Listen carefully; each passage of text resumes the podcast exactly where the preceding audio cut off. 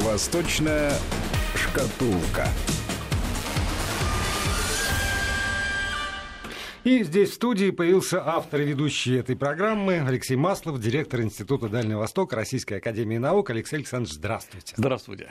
Я все время забываю нашим слушателям напомнить, что и у них тоже есть право. А, у них есть право? У них есть право в, нашей, в нашем эфире у слушателей много прав. Одно из этих прав заключается в том, что любой желающий может задать свой вопрос Алексею Маслову или прокомментировать э, те э, там, тезисы, которые прозвучат в рамках сегодняшней программы. Пишите, пожалуйста, сюда, в студию, номер 8 903 170 63 63 для тех, кому удобен WhatsApp и Viber, 8 903 170 6363. Либо э, платные смс на короткий номер 55 30 33, слово «Вести» в начале текста. Обязательно, чтобы смс пришла именно к нам сюда на Вести ФМ. Эм. Мы с вами начнем, как обычно, с глобальных тем. Потому что э, тут был какой-то комментарий очень экономический по поводу того, что рынки встрепенулись на сообщении о том, что переговоры США с Китаем торговые проходят успешно. Насколько успешно, никто не сказал. Э, там, близки ли они к завершению, тоже не сказали. Но сама фраза про то, что проходит успешно, она тут же вызвала энтузиазм у инвесторов э, на всех мировых рынках. Э, вы знаете, вообще то, что происходит, это э, сериал, который разворачивается в обратную сторону. То есть такие фильмы, где вечно идет постоянная ретроспектива, да, да, да. Э, и в конце концов мы приходим там к зародышу человека. Вот главная проблема, которая сейчас происходит, то, что у нас с разрывом в один день прозвучало два заявления. Э, первое заявление говорило, что эм, Китай, э, Трамп говорит, что Китай – это эм, основной э, экономический и вообще всякий иной соперник США. И самое главное, абсолютно, значит, параллельно с этим, несмотря на абсолютно антикитайскую риторику Трампа, Байден заявляет о том, что если этот парень придет к власти, в смысле Трамп, что с Китаем будет еще хуже.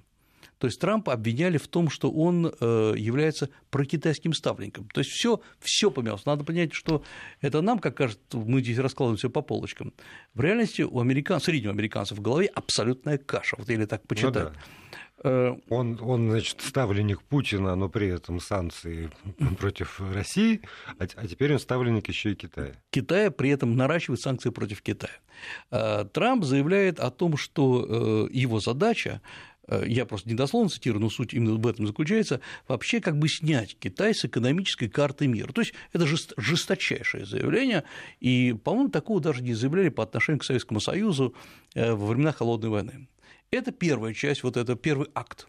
Потом поднимается занавес, начинается второй акт, люди еще помнят, э, что было в первом акте, вот должна продолжаться война, и вдруг второй акт начинается с того, что э, сегодня отношения у нас прекрасные между Китаем и США, что э, Мнучин и Лю Хэ, то есть американец и китаец, начинают очередной раунд переговоров, он должен был быть чуть раньше, но страны были не готовы, поэтому сейчас мы возвращаемся за стол экономических переговоров, торговых переговоров. И сразу у всех возникает вопрос, а вот то, что было в первой части, это вот относится к тому, что мы происходим, или это вот сценарий, у сценария в сценарии перепутались какие-то странички, и мы читаем две разных пьесы, но при этом э, пытаемся как-то соединить их в один момент. Очень может быть, что действительно разные да. авторы пишут разные пьесы, и вот это может быть самая большая драма сегодняшнего мира в том, что разные авторы пишут пьесы не э, пытаясь даже соотнестись э, с, с другими авторами, и даже и не два, и было бы два, было бы проще. А актеры, которые на сцене в это время э, существуют, они вынуждены играть сразу несколько пьес, нескольких авторов, совершенно не состыковывающихся между, друг, с друг другом. Вот здесь я полностью соглашусь. Такое впечатление, что несколько авторов, несколько пьес, и все время какой-нибудь, какая-нибудь группа авторов берет вверх, потом ее там отодвигают, берет вверх другая группа авторов, и поэтому, э, как ни странно, стабильным является здесь Китай, который всегда говорил, давайте поговорим. Ему говорили, Китай нас поглощает, Китай нас разрывает, давайте поговорим. Э, это как у психиатра, вы хотите поговорить об этом? Давайте. Вы хотите поговорить, что мы всех захватываем? Давайте поговорим об этом. Вы хотите с нами торговать? Не проблема, давайте об этом поговорим. А что вообще хотите поговорить? И вдруг кажется, что а США-то не понимают, о чем они, они хотят поговорить с Китаем. И вот в чем реальная проблема? Реальная проблема в том, что Трамп говорит, мы, это его раннее заявление, будем прекращать любые торговые отношения с Китаем, а потом оказывается, что в реальности, например, целый ряд э, американских производителей, особенно южных, они просто ориентированы на Китай. Сельхозпродукция, которая идет с южных, из южных штатов США, она поступает в Китай. И ведь они за счет чего ожили? Было заключено торговое соглашение, и все сказали, на 200 миллиардов долларов торговое соглашение. Из них там 30-40 миллиардов пойдут под э, поставку пищевых продуктов. И вот все поставщики э, мясной, молочной продукции, как мясо э, охлажденного, так и готового там колбасы, они сказали, супер, мы наконец будем торговать с Китаем, потому что практически тарифов нет, там они обнулены. Э, понятно, куда нам поставлять продукцию они разместили свой заказ. Ведь не то, что мы же прекрасно понимаем, что каким бы фермер ни был, все равно какие-то вещи он делает не сам. Например, они размещают, вот я знаю, например, там встречался недавно с американскими производителями, простыми ребятами, они очень радовались, потому что они разместили заказ на изготовление э, специальных машин для закручивания колбас которые потом пойдут в Китай. Все они рассчитали, вот они uh-huh. сейчас вкладывают столько-то, и супер выгодная сделка. Они причем договорились с китайцами, кто у них покупает, все было готово. И вдруг говорят, нет, нет, в Китае не пять американской продукции. Как, говорят, вы что? Вы, вы, вы, вы как дальше будете? Как мы-то дальше? Мы уже будем заплатили. Да, мы же взяли кредит, это же нормально, да. взяли кредит под э, китайские э, поставки. Э, почему нам все время делают форс-мажор? Это же не стихийное бедствие, это же не война. Это вот зачем-то Трамп делает, э, раздергивает ситуацию в разные стороны. Они начинают нервничать. И очевидно, что США в настоящий момент, при настоящей структуре американской экономики без Китая прожить не может. И наоборот. В Китай поставляется э, продукции в настоящий момент американская более чем на э, там, 250-300 миллиардов долларов ежегодно. Э, если прекратить всю эту поставки, куда пойдут, пойдут эти товары? Ну, Трамп же говорит, что у нас такой замечательный внутренний рынок. Да, это правильно. Он практически... колбасы не сожрет. Он сожрет столько колбасы. Да. Самое главное, надо понимать, что внутренний рынок-то замечательно, и все пытаются выйти на американский рынок, это правда. Но если мы сравним э, колбасу на американском, американскую колбасу на американском рынке и на китайском, на китайском она будет дороже, и не только за счет перевозки, а потому что она вообще американская колбаса дороже. Я упрощаю, конечно, ситуацию. Речь не, не, не только о колбасе. А что, у США есть очень много покупателей на их нефть? На самом деле нет. А ведь нефть же тоже входит вот в, это вот, э, в этот пакет. Белоруссия. Прости, ну, да, прости да, господи. Да, целый, целый танкер. Да, вот она, она-то, конечно, своими деньгами большой покупатель, своими танкерами. И оказывается, что Трамп объявил, э, пытается объявить прекращение торговых отношений с Китаем, не успев перестроить экономику. Что у нас происходит в реальности? В реальности происходит, что да, действительно, на, в этом месяце, там, в прошлом месяце мы видим постепенное истечение, уход ряда э, американских и вообще иностранных фирм из Китая. Он и раньше был, мы об этом говорили, он так тонкой струйкой утекал из Китая. Почему? Ну, потому что, во-первых, китайский рынок стал не столь выгодным, это правда.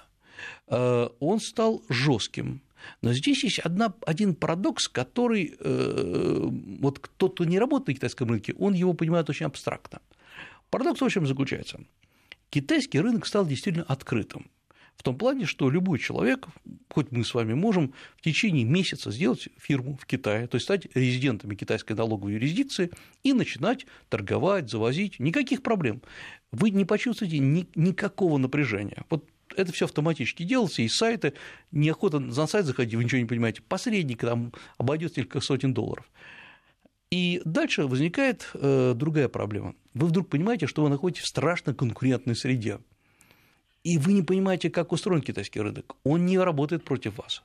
Он просто работает на себя, и вы должны соблюдать его э, правила жизни. Да, но мне кажется, что в этом смысле у американцев есть э, преимущество перед нами, точно, и даже перед, э, наверное, европейцами. Потому что в свое время, когда вся эта новая, новый Китай начинался, именно американцы там оказались первыми, и у американцев за эти 30, 40 теперь уже, 40 да? Лет, 40, да. 40 лет уже есть даже не одно поколение людей, которые специалисты, такие специалисты да. в поколениях по Китаю абсолютно точно. Вот если там время от времени американцы издают воспоминания, как они, какая-нибудь компания первый раз пришла на китайский рынок. Например, вот я недавно читал воспоминания одного из генеральных менеджеров Морган Стэнли, такая крупнейшая контора, э, которые, которые пришли в Китай и сделали свою консалтинговую компанию.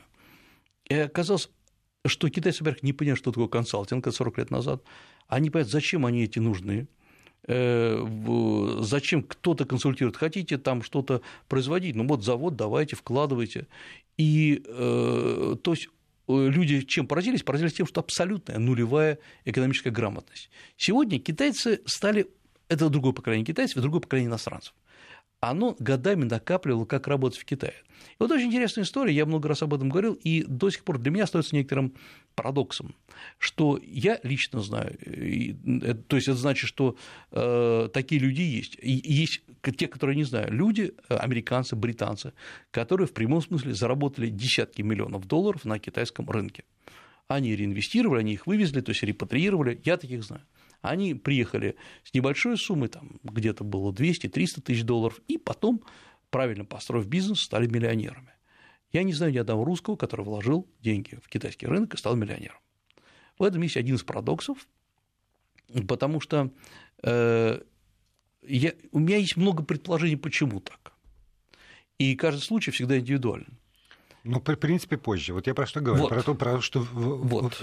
те раньше начали. И, может быть, первые англичане, американцы, которые приехали в 70 Господи, в 80-е годы туда, да, да, да. тоже очень э, там не, не все выстрелили.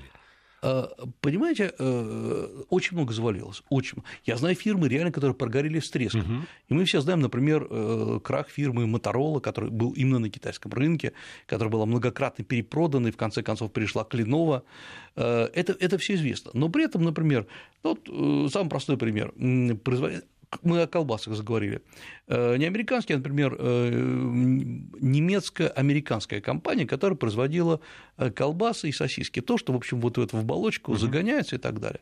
Тогда в Китае очень большое было мясное хозяйство. Сейчас оно сельскохозяйство сократилось. Вот они поставили в Китае заводы по переработке оболочки. И вот эта оболочка от свинья нашла по всему миру, плюс еще они же и колбасы делали.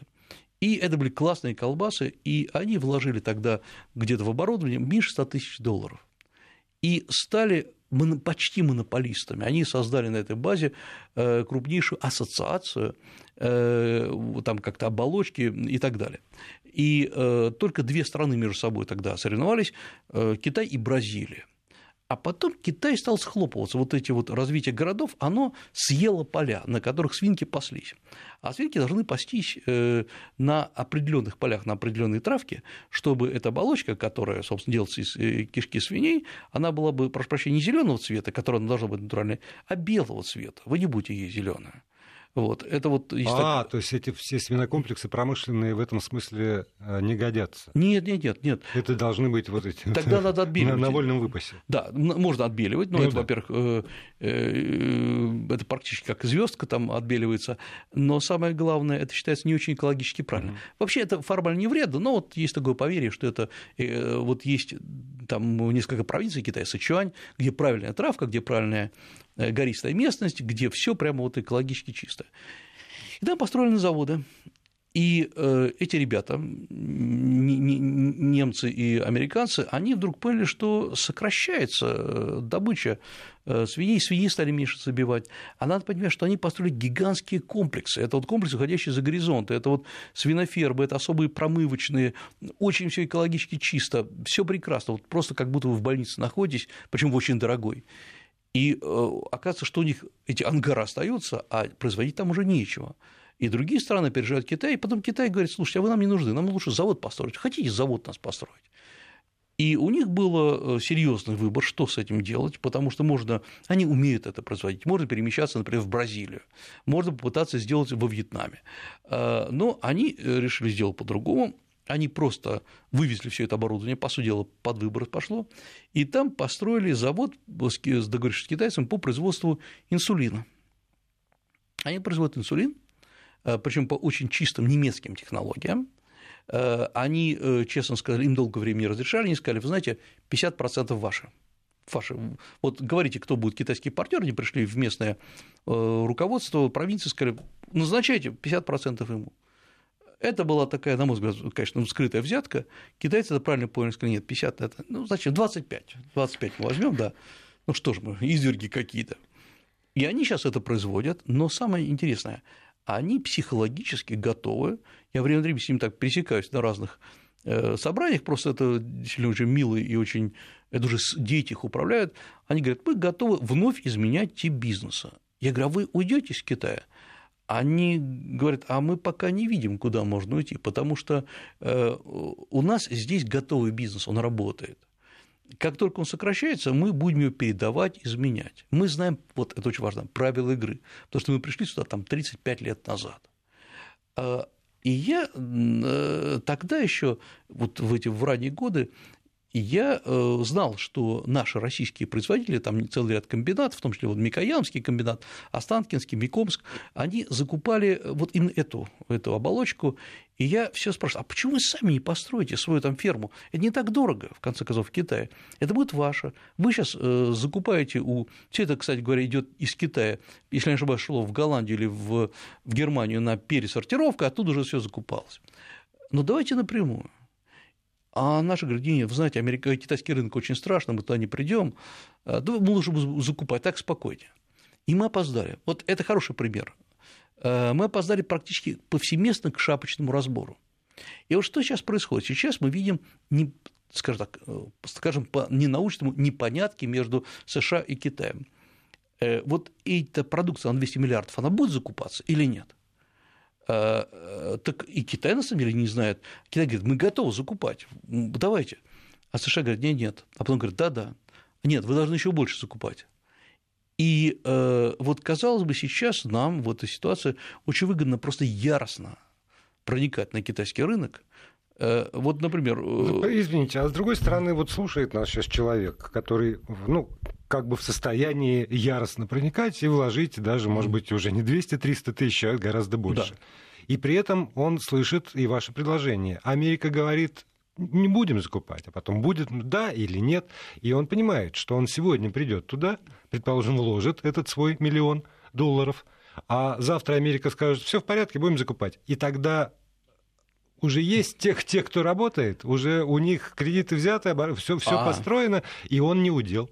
Правильно, если это придет частный предприниматель в Китай, неважно, он русский или американец, сейчас ему очень сложно. Но если это приходит государство, которое говорит, давайте мы строим в Китае, например, российский завод по производству шоколада Аленка, и, э, собственно, почему нет? А как это государство может прийти и сказать про шоколад? Например, а он... например Аленка, если это совершенно там я... отдельное акционерное общество, которое не государственное. Я, я, я подскажу, как это делается. У нас есть межправительственная комиссия, э, которая в том числе занимается вопросами торговли, развития торгово-экономических отношений. Она на заседании межправкомиссии вносит вопрос о выходе российских брендов на китайский рынок с созданием там заводов и предприятий по выпуску. То есть гарантии государства, получается получается. Да. Одно и другое государство гарантирует, что это, это акционерное общество может туда прийти и да, начать там да. работать, и его не будут э, съедать. Про, вот это и есть государственный угу. лоббизм. У нас нет просто других э, вариантов, вот так исторически сложилось. И вот в этот коридор входит предприятие, ну, Аленка это в качестве такого там, кто, я не помню, Бабаева или кто, Экратрон. Сейчас, сейчас да, все да. они сказали вам спасибо уже, да, да, наша рекламная служба сказала. Да, извините, да, извините, да, да, да, да. Да, я, э, я, просто это один из брендов, который известен в Китае. Это правда. Э, и э, мне кажется, вот когда мы говорим, о, китайцы любят русское мороженое и там массу подделок, мы говорили об этом. Мороженое, любое, неважно какое, везти из России в Китай – это просто безумие по деньгам, учитывая особенности этого продукта. У нас что, сухое молоко нет в Китае? У нас э, мы не можем сделать, например, там поставки сахара, сливок из Китая, в Китае же, и там все это делать, да расплюнуть. На что, вы думаете, мороженое по-настоящему делается, вот когда молоко льется там в, в сахар и в сливки? Нет, все делается из специальных смесей, да, они качественные, это так и есть, но э, это все можно делать на той территории. Рынок э, вдруг заинтересовался мороженым, ставится завод, и понеслось. Рынок заинтересовался любым российским, важно, шоколадом, еще чем-то, все несется. Вот знаете, здесь, по-моему, какая вещь э, требует пояснения. Когда, например, заводы автомобильные открывали у нас свои mm-hmm. производства, там, с той или иной степени локализации, это уже второй вопрос, то, э, предположим, наше Министерство промышленности подавало это как э, такую победу свою. угу. что мы такие молодцы, что мы привлекли вот эти вот э, гиганты, автопром... автогиганты, чтобы они у нас производили, хотя это, по сути, вот то же самое, о чем вы говорите. Здесь есть спрос на эти автомобили, они приходят, ставят завод да. и здесь продают. Вот а если, например, а, там наш колбасный кондитерский, завод по производству мороженого. А вот в результате даже работы этой межгосударственной комиссии там образуется. То для китайского министерства промышленности это будет галочкой в отчете конечно. И, и победой. Да, конечно. Тоже. Конечно. А я поясню, в чем здесь дело. Вообще, мы должны хорошо понимать, что китайский рынок настолько, не только китайский, вообще весь азиатский рынок настолько разбух от разных товаров, что сам по себе товар в чистом виде не пойдет. Вообще просто шоколадка продаваться не будет, не будет продаваться просто очередное мороженое. Будет продаваться бренд, который случайно или специально вдруг взлетел Э, и, э, например, одно время самая известная водка, водка в Китае была там не российские какие-то водки, которые, казалось бы, вот откуда же еще водки брать, а ГУС, помните такая, да, конечно, да, да, да. которая на самом деле не очень известна в России, но да, есть, но да. В известных кругах да, да, да, да, да. очень известно. И это считалось просто шик. Вот китайцы да. не пьют западные водки, но оказалось, что вот, вот э, взлетело, попали в рынок. Мы сейчас попали в рынок с несколькими видами товаров. Случайно, специально, неважно. Тут Путин рекламировал мороженое ну, российское. Да, просто да. не надо упускать. Да, не надо упускать, Если да. уже так попали, то да. действительно надо быстро это делать. Да. Но если институция, которая готова делать быстро, э, об этом даже после новостей не скажем. Алексей Маслов остается вместе с нами. Пишите, задавайте свои вопросы, и мы продолжим через несколько минут. Восточная шкатулка. Продолжаем программу. Алексей Маслов, директор Института Дальнего Востока Российской Академии Наук. Здесь в студии, готов отвечать на ваши вопросы. 8 903 170 63 63 для тех, кому удобен WhatsApp и Viber, либо платные смс на короткий номер 5533 со словом «Вести» в начале текста. Есть вопрос, который э, не приходил мне в голову. Э, спрашивают слушатели, э, изменилось ли обращение китайцев друг к другу? Ну, коммунистический Китай, понятно, товарищ. Товарищ а сейчас вот господин ну, что, что, что, что? Да. Эй, человек, э, женщина, значит, как у нас, женщина. Вот, значит, оно изменилось, только оно вернулось э, к старому. Было обращение товарищ Тхунжи. Э, и э, оно было очень распространено, так же, как в России, товарищ, но потом оно стало приобретать такой какой-то очень игривый оттенок, и сейчас, например, в некоторых кругах представители ЛГБТ называют друг друга товарищ. Угу. Или сказать, это мой товарищ, это будет воспринято сейчас вот э, так очень странно, мягко говоря. Как в царской России племянник. Да, да, да, да именно, моя кузина. Э, значит, э, сделала все по-другому. То есть все вернулось, как Китай всегда подчеркивает возраст и статус. Если, например, я обращаюсь к человеку более старшему по возрасту, например, мои студенты ко мне, китайские студенты, обращаются ко мне лаома, старый ма. Угу. Да, хотя я надеюсь, я не очень старый, но, естественно, я старше них. Э, когда я обращаюсь к студенту, э, я обычно говорю, э, там, если девочка зовут фамилию Пен, говорю, маленькая Пен, здравствуй. Сяо Пен, это нормально. То есть это, это очень вежливое, хорошее отношение. Если сказать старый мап ко мне, это нормальное обращение если, то есть лаома, или сказать малао, то есть переставить два иероглифа, типа старина ма, это вот мы вдвоем встречаемся, старина ма, ма привет, А-а-а. да. Или я обращаюсь к неизвестной, незнакомой мне там, барышне или к человеку, я, э, как мужчине, я тогда говорю, э, конечно, господин и госпожа. Например, я говорю та же самая, если э, некая Пен, которую я не знаю, я говорю госпожа Пен, Пен Нюйши, Нихао здравствуйте. Э, я могу, если это старая женщина, такая пожилая, я могу сказать Пен Тхай Тхай, типа старушка Пен, здравствуйте. Это такое вот очень бабушка Пен, это хорошее обращение. Вот эти вот коммунистические идеи, эм, э, товарищ, вот они ушли. Есть, правда, несколько парадоксов таких вещей, может быть, это несколько позывает наших радиослушателей. В Китае внезапно возникла проблема, как подзывать, как звать девочек-официанток в ресторанах. Раньше было очень просто, там девушка, девочка, сяодзе. И так там звали сяодзе, подойдите, если вы сегодня скажете, это, это нормально. Но потом почему-то Сяодзе стала ассоциироваться с девушками э, особой, э, особого поведения. Да, да, низкой да, социальной ответственности. Да. И тогда начали переключаться на слово «красавица», э, «мэйню». И вдруг стало, и это стало ориентироваться, э, ассоциироваться с э, такой категорией девушек. Решили, ну хорошо, как же, давайте, вот чтобы совсем не было, давайте э, обращаться к ним работник или работница, фуянь, так вот просто нормально, все нормально. Но и это, как на зло, пришло туда же. И поэтому я вот теперь каждый раз говорю, у вас вот в городе или у вас, что является нормальным? И они вдруг начинают задумываться. Потому что, да, вот как ни странно, есть и такая э, девиация языка, это вот парадокс. Поэтому да. Я думаю, что, поскольку у меня болит после предыдущего часа, действительно, а, язык это всегда отражение э, жизни обращение товарищ – это явно идеологизированный язык. Да. Вот. И теперь, скажем, Китайская Народная Республика и Китайская Коммунистическая партия, которая нам постоянно напоминает президент Соединенных Штатов. Америки, например, они же существуют. И а, они, китайская а, там, коммунистическая партия не отказалась от своей вот, идеологии. А при этом получается, что а, из, а, хотя бы из языка эта идеология ушла. И как тогда вот это, поскольку у нас тут спор возник угу. по поводу идеологии, не идеологии в государстве, вот Китай как будто бы должен быть такой абсолютно идеологизированной страной, со сформулированной как раз идеологией каждый раз вот на съезде КПК определяется, куда идем, как идем, какими шагами идем, какими мерами идем. Все, все в этом смысле а, четко. Это не идеология, куда идем это форма реализации идеологии. Да. да, это вот есть. Дело в том, что часто мы путаем механизм с целью. Э, как там на каком предприятии, давайте уволим половину сотрудников. Зачем? Просто они плохо работают, а остальные новые будут лучше работать. Если я говорю, что у меня главная задача повышение там, производительности труда, повышение эффективности труда, больше научных трудов, и вот один один фор давайте уволим тех, кто не работает, это понятно.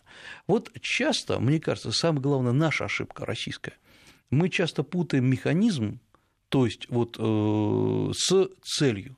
Главная цель, какая сейчас глобальная цель России? Это вот, на мой взгляд, первый вопрос, который надо задаваться. Да, не, не, э, ведь э, как раз в чем проблема белорусской э, ситуации? Лукашенко же говорил очень, правильные лозунги. Борьба с коррупцией, разве не правильно? Давайте повысим там накормленное население, это все правильно. Является ли основной целью страны только кормить население? Нет. Вот. Нет, это механизм да, к чему-то. И борьба с коррупцией механизм к чему-то, там облегчить, сделать более комфортной жизнь населения. Э, главная, наверное, цель страны – это э, сделать устойчивость развития во всех сферах, в области науки, производства продуктов питания, кормежки, калорий на душу населения и так далее. Это комплексная история. Э, и само по себе это в любом случае выживание страны. Но страна не может выживать ни одна без идеи. И идею нельзя сформулировать, то есть нельзя идеологию изобрести. Вот посмотрим, что такое Китай. Да, в Китае мы откроем конституцию КНР, там есть слово коммунизм, по сравнению коммунистического общества, там есть слово социализм, все там есть. А, и поэтому все говорят, о, вот в Китае же есть идеология коммунистическая, социалистическая. Не совсем. Да, она есть, все правильно, она, от нее никто не отказывался. Но давайте мы посмотрим, как Китай это осознает. И мы видим, что это, по сути дела, шапочка, это такая вот одежда на очень традиционную китайскую философию жизни, идеологию жизни которая была сформулирована тысячелетиями, создавалась тысячелетиями, где, которая формулируется, это чисто социально ориентированная страна, мы об этом говорили, э, страна, где э, правитель, император, э, правящий класс заботится о народе и требует от народа жесточайшего выполнения некоторых обязательств, потому что, объясняет, не потому что мне так хочется, не потому что я люблю поклонение, потому что если вы начнете сейчас каждый дудить свою дуду, государство развалится. И тогда ни я, ни вы, никто ничего сделать не может. Э, поэтому есть жесткие правила. И я буду требовать от тех, кто их не соблюдает, не просто их соблюдения, а жесткого соблюдения. И да, в, исторических учебниках это называется деспотия, точнее деспотия, если следовать за правильными историками, да. Э, и есть такое понятие восточная деспотия, это вот как э, особая система управления обществом. Но в Китае она не приобретала оттенков как бы жестокости. Нет жестокости по отношению к народу. И... Ну, там а культурная революция. Не, а это не жестоко. Я еще говорю, да. Нам почему-то кажется, что если убили какой-то, или выбили, или вымерло от голода какое-то количество населения, это жестокость власти. Э, да, для людей это трагедия, то есть убивать, умирать, э, доводить до смерти плохо. Власть вот умеет только так сохранять стабильность. Почему-то мы считаем, что любая власть, она э, знает правильный рецепт, но его ему не следует. Вот на самом деле надо было раздать всем из амбаров зерна, чтобы все жили хорошо. Власть не раздала, и поэтому народ поднял восстание и скинул власть. Э, но а почему-то мы же не задумались, хорошо, или мы все раздадим из амбаров зерно сегодня, а завтра будет неурожайный год, то как мы, ну, народ начнет умирать, вымирать, вымрет вообще весь народ. И э, почему-то всегда жесткость власти всегда воспринимается негативно, всегда абсолютно. Вот в этом есть и парадокс э, парадокс нашего восприятия. Вот я поясню еще, в чем здесь особенность этой идеологической машины на Востоке, не только в Китае. Есть много концепций, откуда возникла именно такой, вот такой тип восточной цивилизации. Одна из самых ранних концепций, она разрабатывалась долгое время таким известным немецким историком Карлом Витфогелем, который прожил долгую жизнь, там 90 лет он прожил, умер он по 1980 году, если не ошибаюсь, или 88 но вот практически дожил почти до наших дней. У него была теория так называемой гидравлической цивилизации. Звучит очень смешно, на самом деле цивилизация основана на водопользовании. Он задал вопрос, почему вот эти разные э, народы, на самом деле, которые, как мы знаем, говорили на разных языках, которые могли не любить друг друга, почему они начали объединяться, почему возникли вот такие монстрообразные государства, как Китай? А потому что главная задача была управлять водой. Э, там либо засуха, либо разливы. Ничего страшнее нет, вообще ничем другим цивилизацией не занимается. Нет воды, нет урожая, значит, идет смерть. Кто-то должен взять на себя регулирование как таковое. И возникает бюрократия, которая говорит, окей, мы умеем регулировать, мы вас научим. Кто-то хочет захватить источники воды, реки, перекрыть арыки. Э, тогда бюрократия создает армию, и которая говорит, эта армия, ее надо кормить, но она охраняет вот эти вот водные ресурсы. Она открывает или закрывает заслонку. Она дает возможность пользоваться водой именно нам, а не каким-то пришлым племенам. Потому что пришлые племена на лошадях, они тоже хотят пить, они выходят к нашим рекам, и понеслось. Возникает цивилизация, основанная на управлении. И есть такое слово, оно, может быть, не очень удачно звучит по-русски, э, менеджериальная цивилизация, то есть которая занимается менеджментом ресурсов. И вот, э... вот, вот через 6 секунд паузы э, у нас это обязательный элемент. Вести ФМ. Продолжаем разговор. Алексей Маслов, директор Института Дальнего Востока Российской Академии Наук. Да, и мы говорим про гидравлические цивилизации, так называемые водные цивилизации. И они были не только в Китае. Цивилизация майя на этом основывалась. Цивилизация э, считается... Египет. Что... Египет, да, да, Египет, конечно, да. Э, считается, что... И, ну, это Витфогель считал, что и Киевская Русь частично это было основано, Днепр, Днестр, вот э, все это дело. И э, в конце концов э, оказывается, что без управления ресурсами, без бюрократии цивилизация прожить не может. То есть управленческая структура является главнейшей. Самое главное, управлять можно только нельзя управлять демократическим путем. Либо я даю, либо я не даю. Я причем должен давать так, чтобы доставалось всем вот эту воду открывать. Я должен говорить, что когда мы строим плотину, плотина не строится для одного человека. А понимаете, если река, например, э, Янзы разливается, то мало никому не покажется. И я как-то был на разливе Хуанхэ, так получилось, я там попал. Вот я вообще скажу, никакие описания, никакие фотографии, никакие снимки, съемки не сравнятся с личным ужасом от той реки, которая разливается, Э, и э, поднимается, ты видишь, она теле желтая, река желтая, там лесовая взвесь, и она разливается, и ты видишь, как она расширяется и сметает домики, которые стоят по берегам реки и спастись некуда, ты вдруг оказываешься в океане. Она прорвала вот эту очень э, хлипкую лесовую почву и начинает разливаться. И как несколько там дней я просто там выживал, ну, как, как на острове. Эм, ничего приятного в этом нет, и э, там, там армия работает, вывозит. Сейчас, конечно, это все регулируется, но это сегодня, ну не сегодня, это были 90-е годы, но, э, то есть это не древность. И вот э, представьте, что в древности что происходит. Поэтому действительно там река воспринимается как дракон, который все разрушает. Что может сделать? Собираются все, кто есть, все, кто может хоть что-то носить, и начинают строить дамбы и плотины. Э, в одиночку дамбу не построишь, потому что как вот ты только выбрасываешь туда воду э, груду камней или глину, она тут же вымывает. Соответственно, надо очень много сразу сбросить всем, чтобы вода просто не снесла хотя бы какое-то время. Вот тысячи людей э, с коромыслами специальными бегают с ведрами и сбрасывают туда камни, глину, чтобы построить запруду, дамбу только совместно это можно сделать. Это кто должен сорганизовать? Я наблюдал картину вот такой работы в очень демократической Чехии, когда, а... когда собственно, было наводнение там, какого-то 2000, уж я не помню, какого второго, кажется, года. Да, да, да, был так, куда? При демократии. Огромное количество людей, да, армия плюс. Это сейчас. Это сейчас. Это потому что, понимаете, мы на самом деле стали... Э, человек современной цивилизации, он очень сознательный. Он вообще он мыслит человечеством уже. Он мыслит э, в том числе и людьми соседнего города люди древности, они вообще не мыслили глобально, они мыслили э, регионально, э, и более того, совсем уж локально для, в рамках своей деревни. Кто должен взять и сказать, ребята, все, мы прекращаем заниматься все детьми, своими делами, э, вы прекращаете быть поэтами, художниками, строителями, вы становитесь дамбоукладчиками. И в этом плане жесткость обязательно, она не допускает демократии. И вот то, что писал там Витвогель или многие его последователи, что в этой ситуации – правящий класс, то есть династия правящая, она может быть сменена в двух случаях. Либо когда она истощила саму себя, это коррупция, это вот э, игра с э, властью, это э, излишнее роскошество, и она может быть просто истощить себя. Вот так падали римские цивилизации.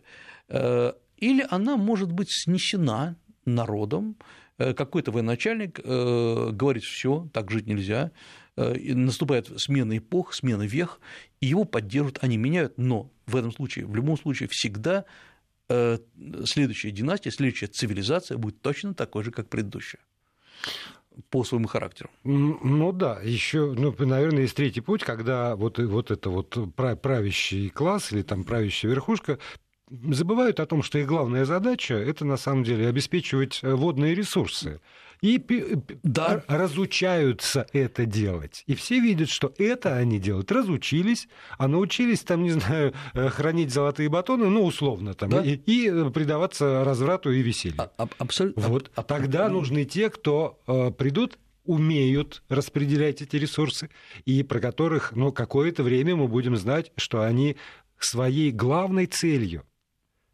ставят именно вот это вот а не батоны, девок, там, и не знаю, еще что. Э, к сожалению, правление практически всегда э, ставит свои в Азии главной целью батоны, девок и всего остального.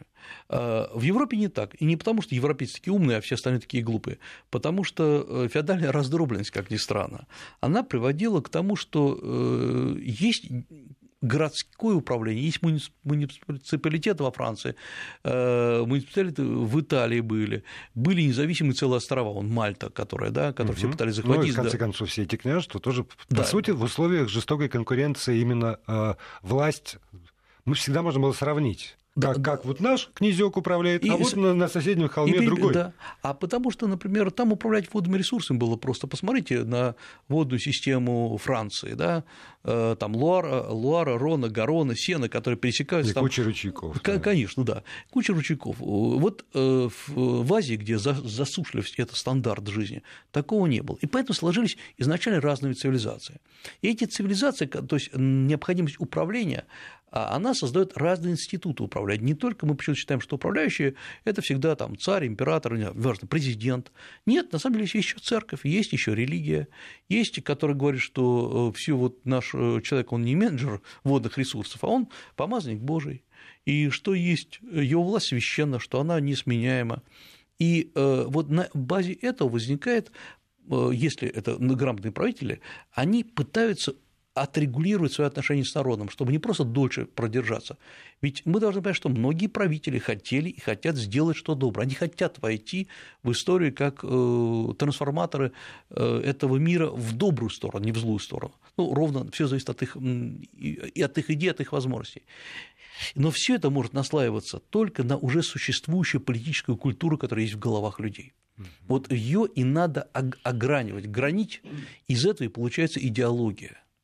И э, коммунистическая идеология была супер популярна в Советском Союзе не потому, что ее Ленин придумал на коленке, а потому что она э, отвечала крестьянскому да, самосознанию, да, общинному плоть плоти, да. Да. И поэтому ничего придумывать не надо. Надо понять, что есть, и ограничить это.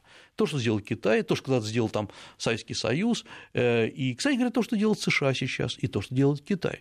Вот поэтому попытка изменить что-то, изобрести, это получается просто тупиковый путь, и неважно кричать, что консервативные ценности – это здорово. Нет, это не всегда здорово, потому что если может дойти до того, что русский народ по деревням пьет, это есть наша традиционная ценность. Нет, это не ценность. Это есть некое искажение традиционных ценностей.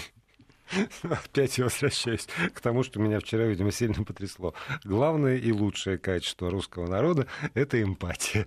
Вот. И с этим парадоксом придется как-то жить. себе, правда, да. да, да, да, мне придется жить. Спасибо. Алексей Маслов, директор Института Дальнего Востока Российской Академии Наук, провел сегодняшний эфир. До встречи.